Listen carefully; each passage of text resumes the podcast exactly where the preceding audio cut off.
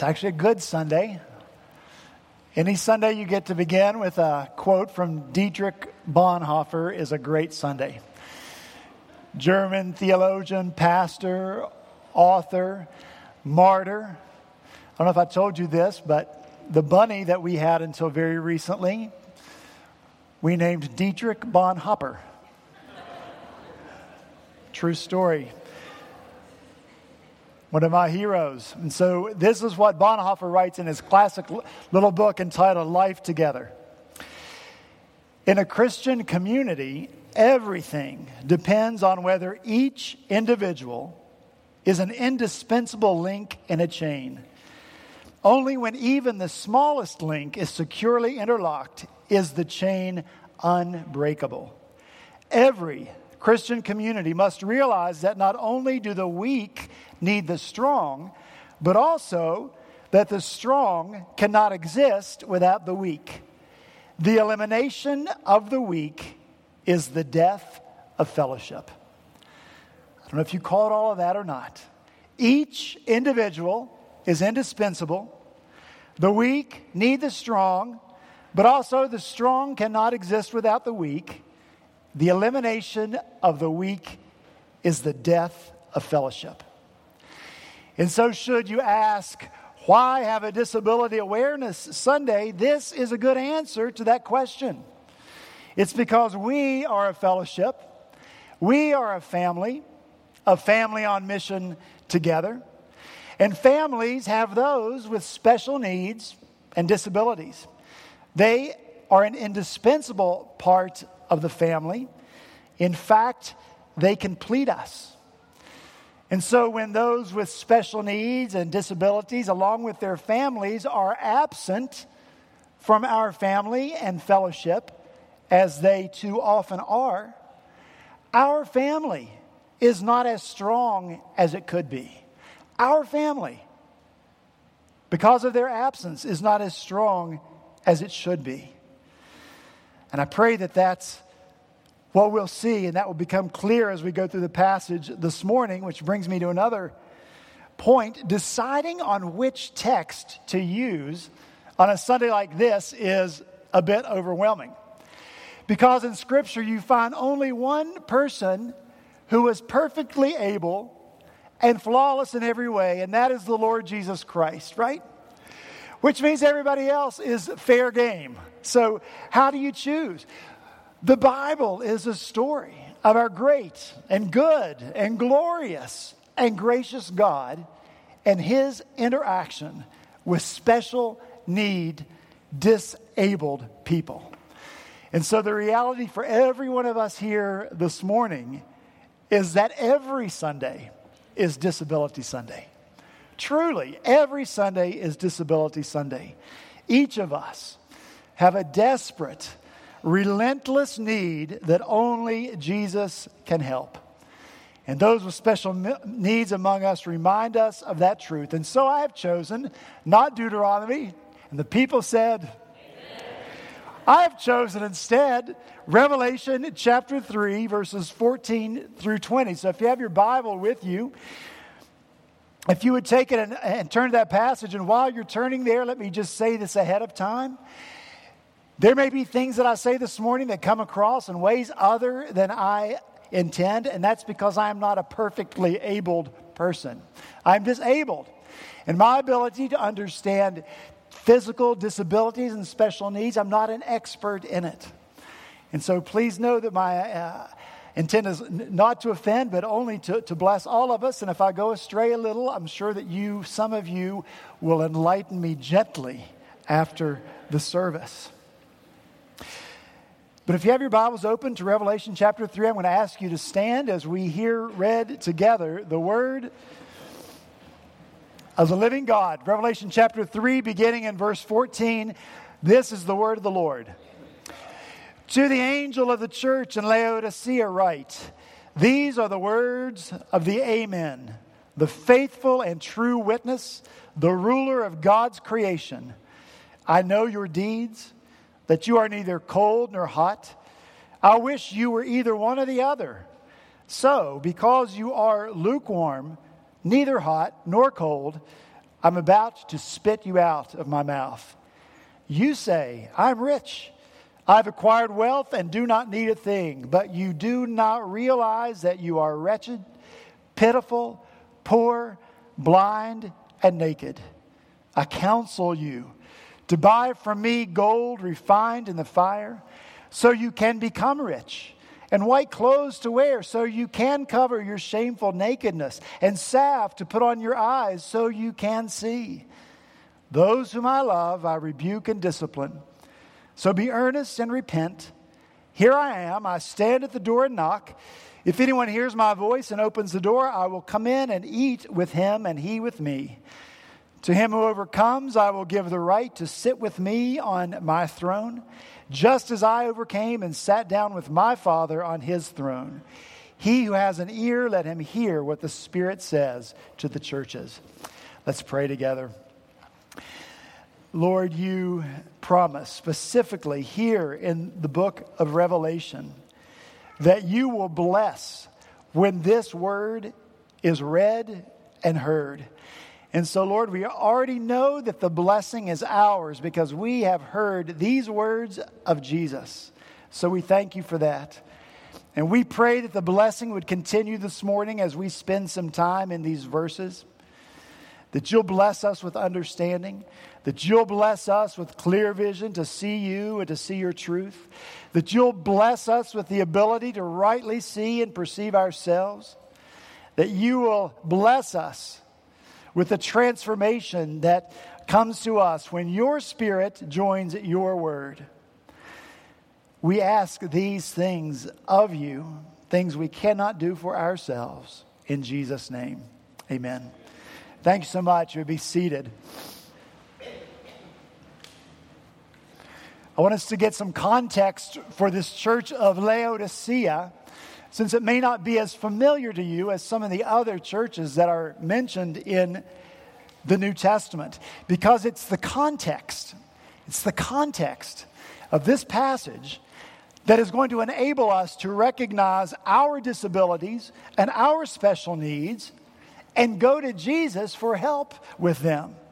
So here's some of the context Laodicea, the city, was six to eight miles from Colossae. Because of that, it's very likely that a man named Epaphras planted this church as he planted the church among the Colossians. And so Paul writes in Colossians chapter 4 that Epaphras is working hard for you and for those at Laodicea and Hierapolis. After this letter has been read to you, see that it is also read in the church of the Laodiceans, and that you, in turn, read the letter from Laodicea. Now, this letter from Laodicea, perhaps it's a lost letter, but many scholars believe it's the letter to the Ephesians that went to them and then is passed on. These letters were circular. Whatever the case, the content of Ephesians, the content of Colossians is applicable to all of these churches. And so the high praise that Paul gives to the Ephesians and the Colossians goes equally to the Laodiceans. Here's what Paul says to the Ephesians Ever since I heard about your faith in the Lord Jesus and your love for all the saints, I have not stopped giving thanks for you. And so here is genuine thanks for genuine faith. The gospel was real among the believers at Ephesus, Jesus was real among them. Paul goes on to write, You were dead in your transgressions and sins in which you used to live when you followed the ways of the world. For it is by grace you have been saved by faith. And this not of yourselves, it's the gift of God, not by works, so that no one can boast. Real transformation had taken place in the church at Ephesus. They used to live in sin and transgressions, and now they live by the grace of the Lord. Paul continues In Christ, you two are being built together to become a dwelling in which God lives by his Spirit. This church is becoming the dwelling place of God. a real family on mission together. To the Colossians, Paul writes, all over the world, this gospel is bearing fruit and growing just as it has been doing among you since the day you heard it and understood God's grace and all its truth. You learned it from Epaphras, our dear fellow servant, who is a faithful minister of Christ on our behalf and who also told us of your love in the Spirit. Here in Colossae, the gospel is growing, the gospel is bearing fruit. They have the love of the Spirit of God. And so, what was true of the Ephesians and the Colossians is true of the Laodiceans as well. The gospel was real among them, Jesus was real among them. Real transformation had taken place among them. They used to live in sin. Now they live by grace. They are being built together as a family on mission together. The gospel is growing and bearing fruit among them, and they have the love of the Spirit of God. That's the church of the Laodiceans. And so it's a little troublesome, a little bit unsettling to read here in Revelation what this had, church had become in just 30 years. 30 years. What happened? And what might it have to do with special needs and, and disability? Here's some facts that we know about the city of Laodicea. It was a wealthy center, center, and center. It was a financial center. It had extensive banking operations. You can think of New York City if you want. It was home of a renowned medical school. You can think MUSC if you want to. Or you can think of Harvard Medical, whichever comes to your mind. But it was famous particularly for its school of ophthalmology. They produced in Laodicea this powder that could be turned into a salve. And the salve, when applied to the eyes and the ears, it had curative powers. Laodicea was a thriving textile center, world famous for the fine black wool of their sheep. Think of any New England textile town or Rock Hill, South Carolina, I don't care. The city boasted two theaters and a stadium, so there was plenty of entertainment. You might think of Los Angeles. The city was so wealthy that when an earthquake almost completely destroyed it in 60 AD, the citizens refused money from Rome for rebuilding. Please imagine. That's like telling FEMA after a flood or a hurricane, no thanks, we don't need your money. You know, who turns down free money, right? Especially from the government. Well, that's what they did. The Laodiceans rebuilt the city with their own resources. So, who could ask for a hipper, cooler, more vibrant, prosperous, and progressive city in which to live than Laodicea? Now imagine that you are a Christian in a church in a city like this? How do you escape the influence of this city? How do you prevent the influence of the city from creeping into the church, from getting caught up in all the excitement? What would your strategy be for reaching a city like this that had everything they needed with the good news of the gospel? These are timeless questions, right? We need to be asking those very same questions right here at 43 Wentworth Street in the heart of the city of Charleston. Apparently, the Laodiceans were not successful in figuring out the answer to these questions. They did not impact their city. Apparently, the city instead impacted them. Look at verse 15. Jesus says, I know your deeds, that you are neither cold nor hot. I wish you were one or the other. So, because you are lukewarm, neither hot nor cold, I am about to spit you out of my mouth.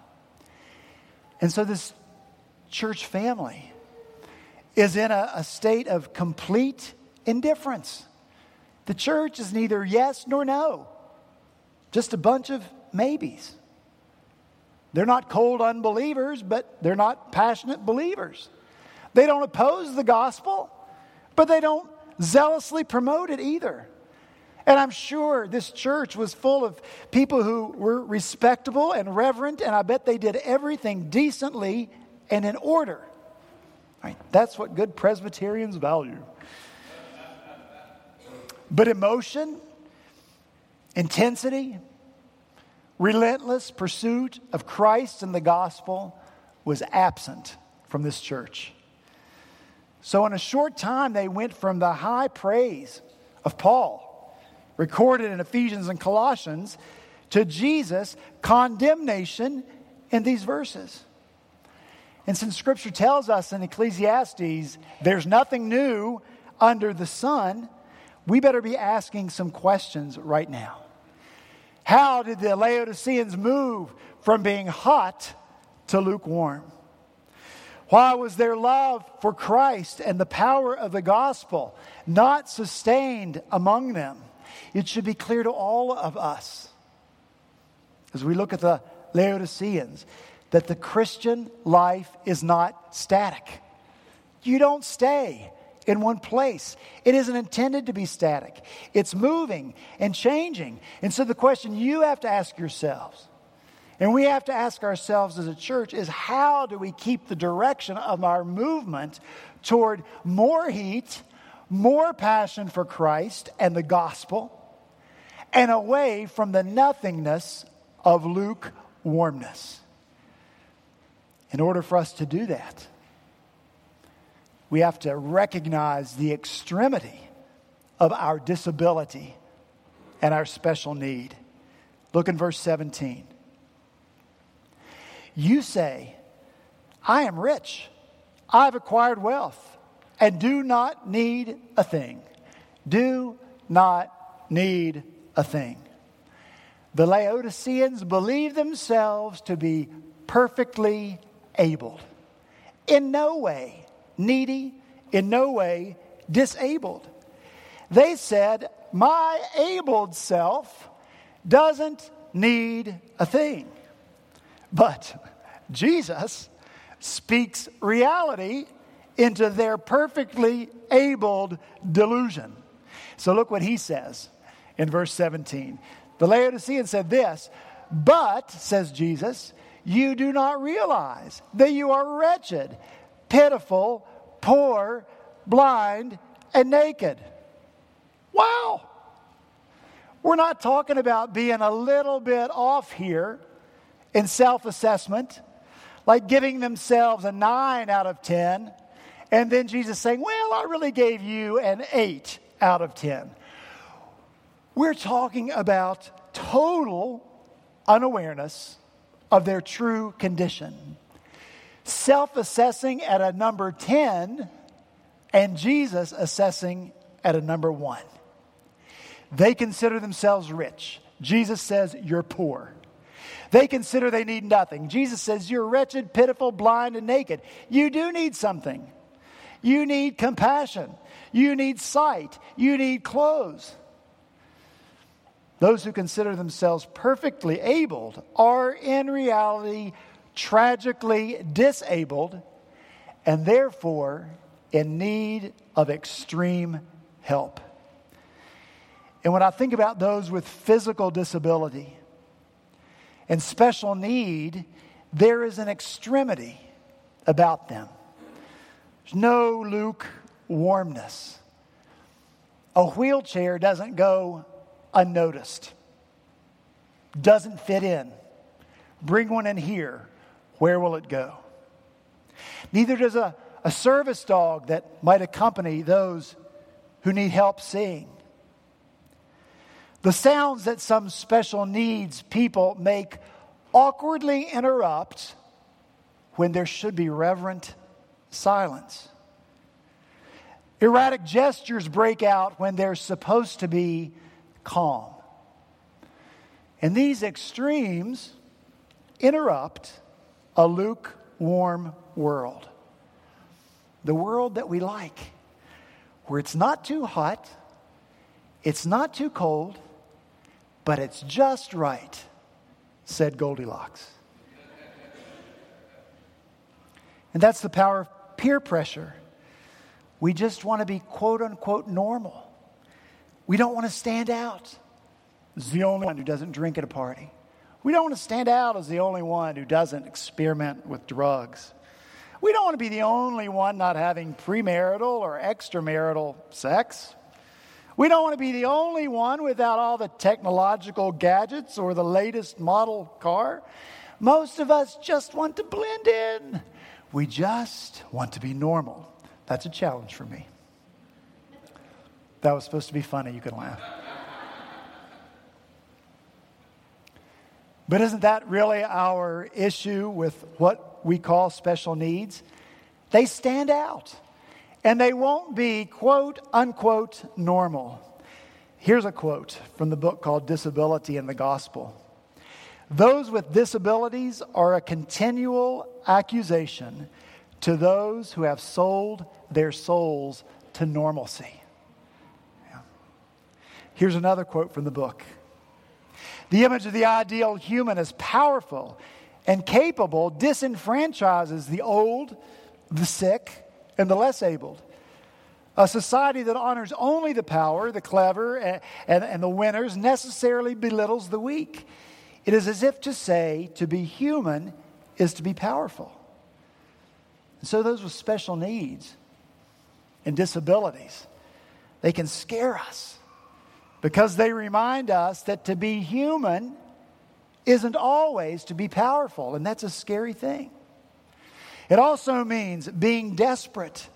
And we don't want to be reminded that we are desperate people, do we? We don't want to be reminded that we are desperate people. Well, let me just tell you this desperate is the new normal.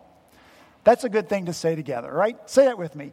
Desperate is the new normal. One more time. Desperate is the new normal.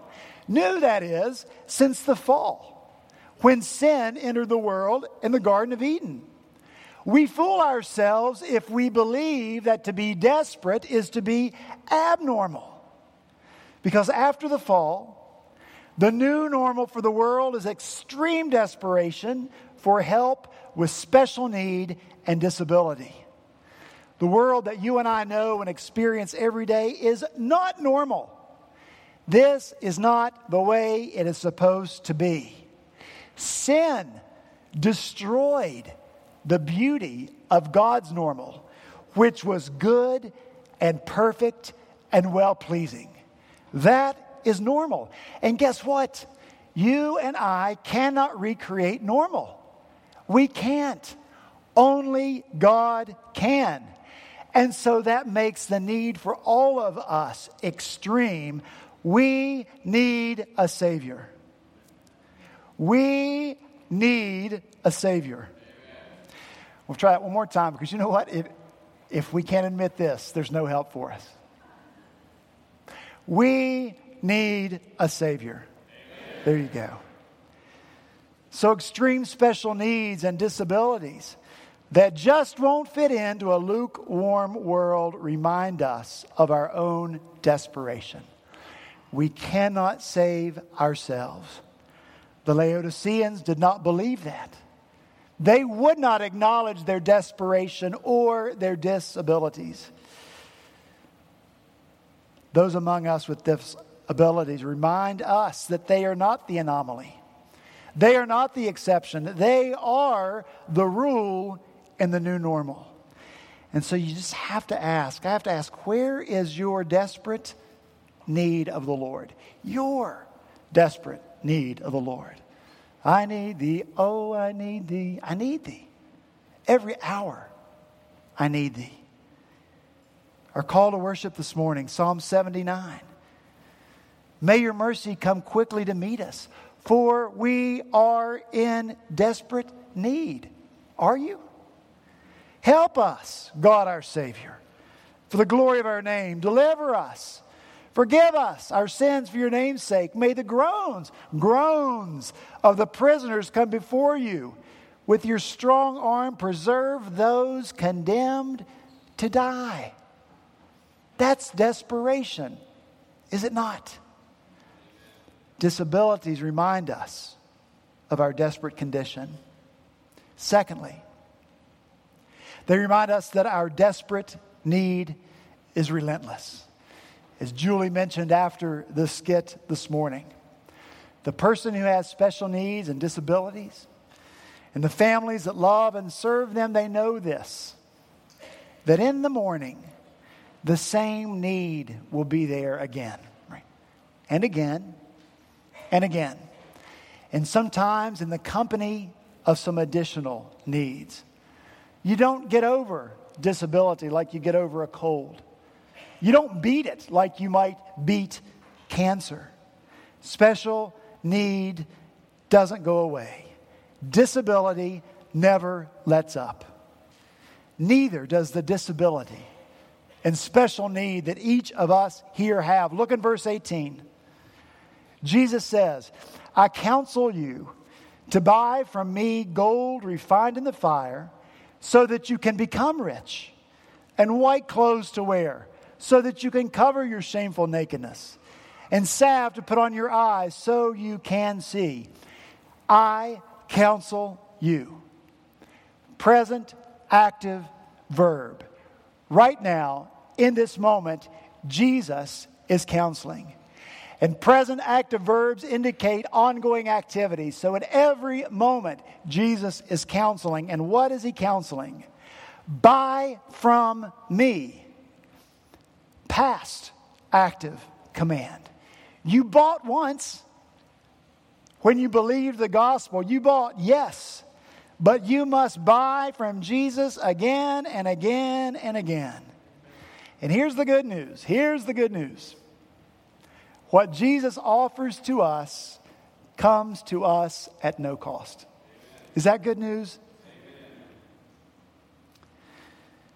But the moment we stop going to the Lord for the gold, for the treasures found in Him, in that moment we become poor again.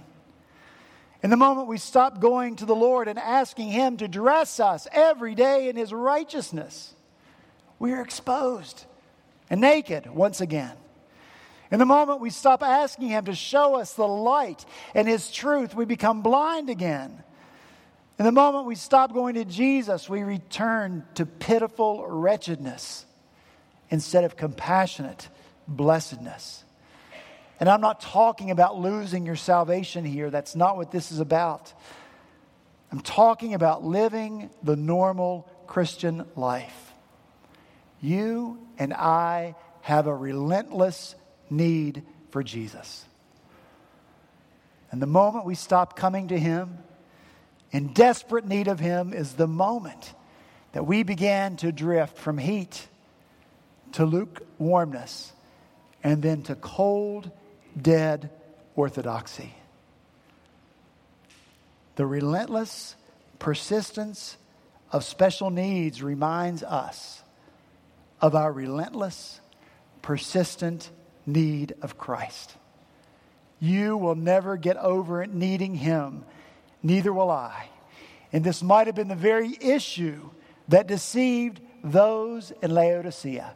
They believed, along with the Galatians, that they only needed to make a start with Jesus. Jesus, you, you hold on to the seat. As soon as I get my balance and, and start pedaling, you can let go and I'll be fine on my own. Right?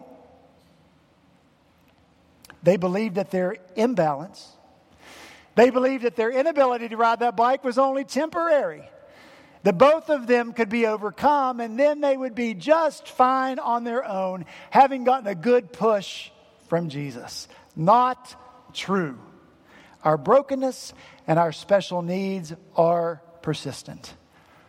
I do not mean to suggest that this life is hopeless. It's not. Of course, we have great victories. The Christian life is all about sanctification, becoming more like Christ.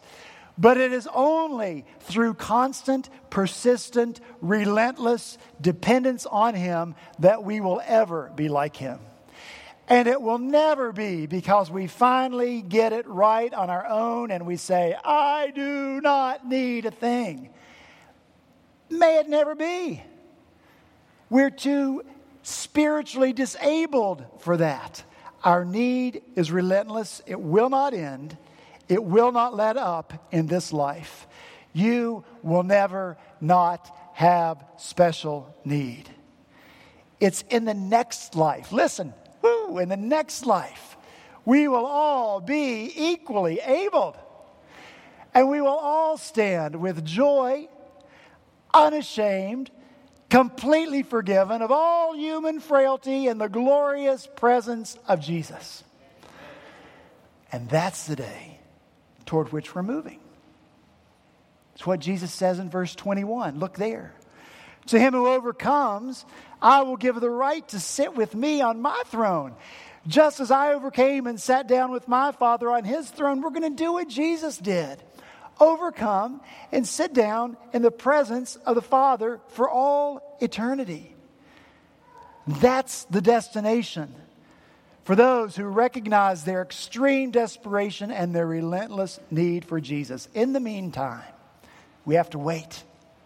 And what do we do? Look in verse 20. Are y'all okay? It's not too much longer. Everybody good? If you're not, don't say so. Look in verse 20. Jesus says, Here I am. I stand at the door and knock. If anyone hears my voice and opens the door, I will come in and eat with him and he with me. And so this, this is what the Lord has for those with special needs and disabilities right now. You know what he has for them? Intimate fellowship. And you couldn't express infinite fellow, intimate fellowship better in the day when Revelation was written than talking about the table. That's where friends met together, that's where family met together, that's where intimate relationships were forged and strengthened. Table fellowship. So listen to the Lord's heart in this. Jesus says this in Luke 14. But when you give a banquet, Invite the poor, the crippled, the lame, the blind, and you will be blessed. That's who Jesus wants at his table. Who are the crippled, the lame, and the blind? I'll tell you this if you're too proud to include yourself, well, not me, not crippled, lame, or blind, then you won't be at the table with the Lord. The first words that Jesus speaks, according to Luke, we read this morning The Spirit of the Lord is upon me. He anointed me to preach to the poor. He sent me to proclaim release to the captives, recovery of sight for the blind, to set free those who are downtrodden, to proclaim the favorable year of the Lord. Who are the poor, the captives, the blind, the oppressed? If you don't include yourself, then you don't need Jesus. But I'm telling you, you do need Jesus. You need Jesus. Because without him, you are poor, you are captive, you are blind, and you are oppressed. The Apostle Paul, woo, 1 Corinthians chapter 1. But God chose what is foolish in the world to shame the wise. God chose what is weak in the world to shame the strong. God chose what is low and despised in the world, even things that are not, to bring to nothing things that are, so that no human might boast in the presence of God. And because of him, you are in Christ Jesus, who became to us wisdom from God, righteousness and sanctification and redemption, so that as it is written, let no one who bo- let the one who boasts boast in the Lord. See, if you're strong, you don't need Jesus. If you're wise, you don't need Jesus. If you are high and lifted up, you don't need Jesus. If you are already something, I am something, then you don't need Jesus. So it is for your own good to just admit can you just admit, I am a disabled person? I am a special needs person. I'm weak. I'm foolish. I'm low. I'm nothing without Christ. And when we all make that admission, guess what? There's Jesus to help us. Because in some special way that doesn't make sense to humans, the Lord displays his glorious power through those who are the weakest, most needy, and most disabled. And so, of course, we welcome them into our presence because Jesus does. We should long for them to be in our presence because Jesus has that longing himself. They are beautiful reminders of the gospel of grace. And so, however you are abled. Use that ability for every member of the body of Christ. Use your ableness to serve unconditionally others who are not abled as you are. Former Surgeon General C. Everett Koop writes this The one worth of the quote unquote worthless is that they prove whether or not we are worthy to care for them. The very existence of the handicapped and the imperfect, and the love bestowed on them by those who care, stands as a testimony to the sacredness of human life a life made in the image of God. So we welcome and love and learn from all. And we remember, as one mother of a disabled child wrote, imperfect people engaged in imperfect relationships will always yield imperfect results. So just everybody take a deep breath. We're going to try this and we are going to make mistakes, aren't we? Imperfect people engaged in imperfect relationships are going to yield imperfect results. But guess what? The grace of the Lord covers it all. And grace makes this place and grace makes this family a safe and welcoming space for all people, the physically and the spiritually disabled. I'm going to finish with this. You cannot preach about disabilities without quoting Joni Eareckson Tada, right? I hope you all know her. Paralyzed from the chest down in a diving accident in 1969. I close with this. She writes Weaknesses have a way of either raising or lowering our value in the eyes of others. In spite of all your failings and struggles, the Lord Jesus did not purchase your life at low bid. No higher price could have been paid. From his point of view, your worth, your weight in weakness. Let's pray.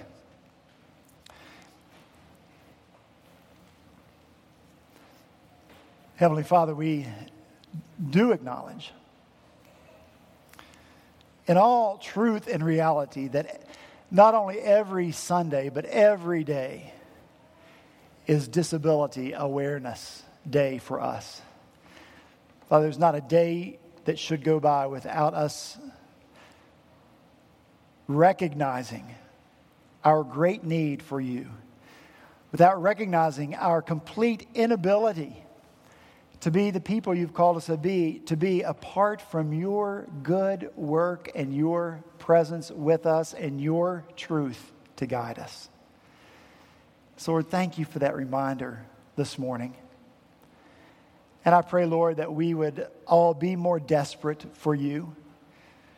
That as we move along in our Christian life that is not static, that we would move more and more toward heat and passion and zeal for you and for the good news of the gospel of Jesus Christ. May that be the direction, Lord, in which we are moving uh, in our lives. Father, thank you for the reminder uh, of the gospel. It's such good news to us. Thank you for doing for us what we cannot do for ourselves. Make us desperate for more of you and more of your work in us. We pray these things in Jesus' name. Amen.